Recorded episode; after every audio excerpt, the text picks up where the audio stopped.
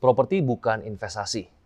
Nah, saya pastikan uh, judul ini bukan clickbait semata. Kenapa? Ada dua pengalaman yang saya boleh sharingkan. Kenapa saya pilih judul ini? Yang pertama adalah kalau dulu kita lihat tahun 2010, kita lihat banyak iklan properti besok harga naik. Bayangkan kita beli properti 500 juta, kemudian ada billboard properti mengatakan besok harga akan naik menjadi 600 juta. Jadi kalau kita beli hari ini, besok harganya akan untung 100 juta.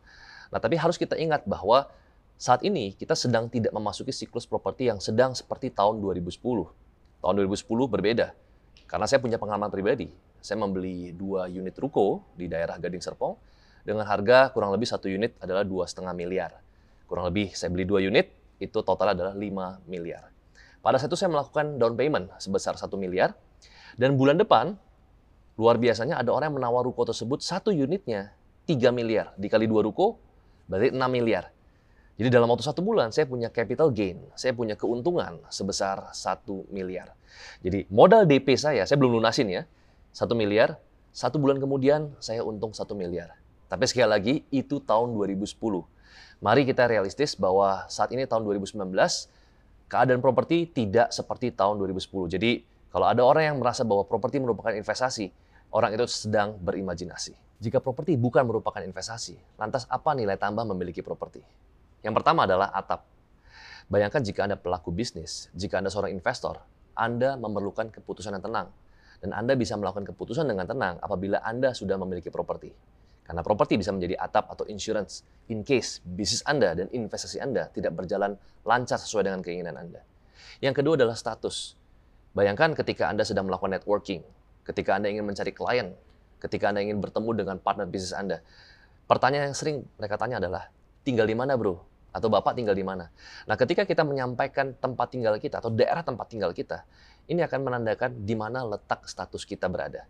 Nah, bayangkan ketika kita menyebutkan nama Menteng, Kemang, atau misalnya daerah-daerah tertentu, kita dapat memberitahu bahwa kita berada di level tertentu tanpa perlu memberitahu berapa income kita, berapa penghasilan kita, dan berapa omset kita. Jadi sekali lagi, properti bisa memberikan kita status. Properti bisa saja menjadi instrumen properti jika kita memberikan nilai tambah pada properti tersebut.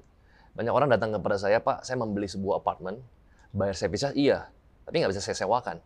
Kemudian begitu saya tanya, ternyata propertinya atau apartemennya dalam keadaan kosong. Saya ibaratkan membeli properti, itu seperti membeli bahan mentah atau raw material. Sama seperti ketika kita membeli daging ayam mentah dan tepung. Kita nggak akan bisa menjualnya di pasaran atau menjadi ayam goreng tepung. Kita nggak akan bisa menjadikan sebuah produk. Sekali kita perlu mengolahnya.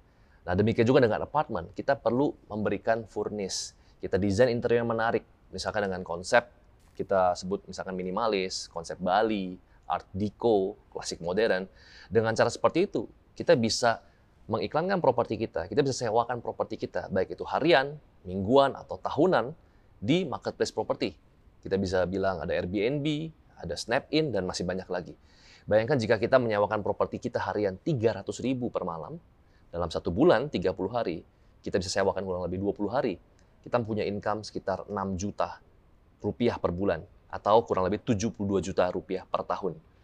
Bayangkan 72 juta jika kita beli properti kita 500 juta, berarti return on investment kita itu belasan persen. Di atas 12 persen. Nah, bandingkan dengan deposito yang mungkin hanya 6 sampai 8 persen. Itu pun Anda kena pajak 20 persen.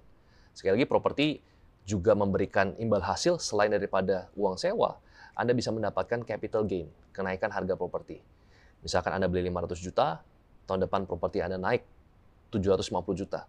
Nah, 250 juta kenaikan harga properti tersebut, Anda dikenakan pajak final.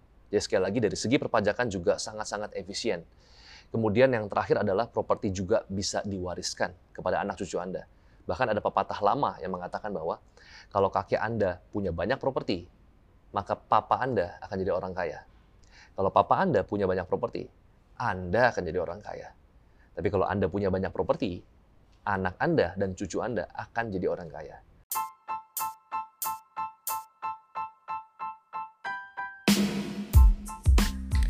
Hey, thank you for listening to FinVok, Rethinking Money.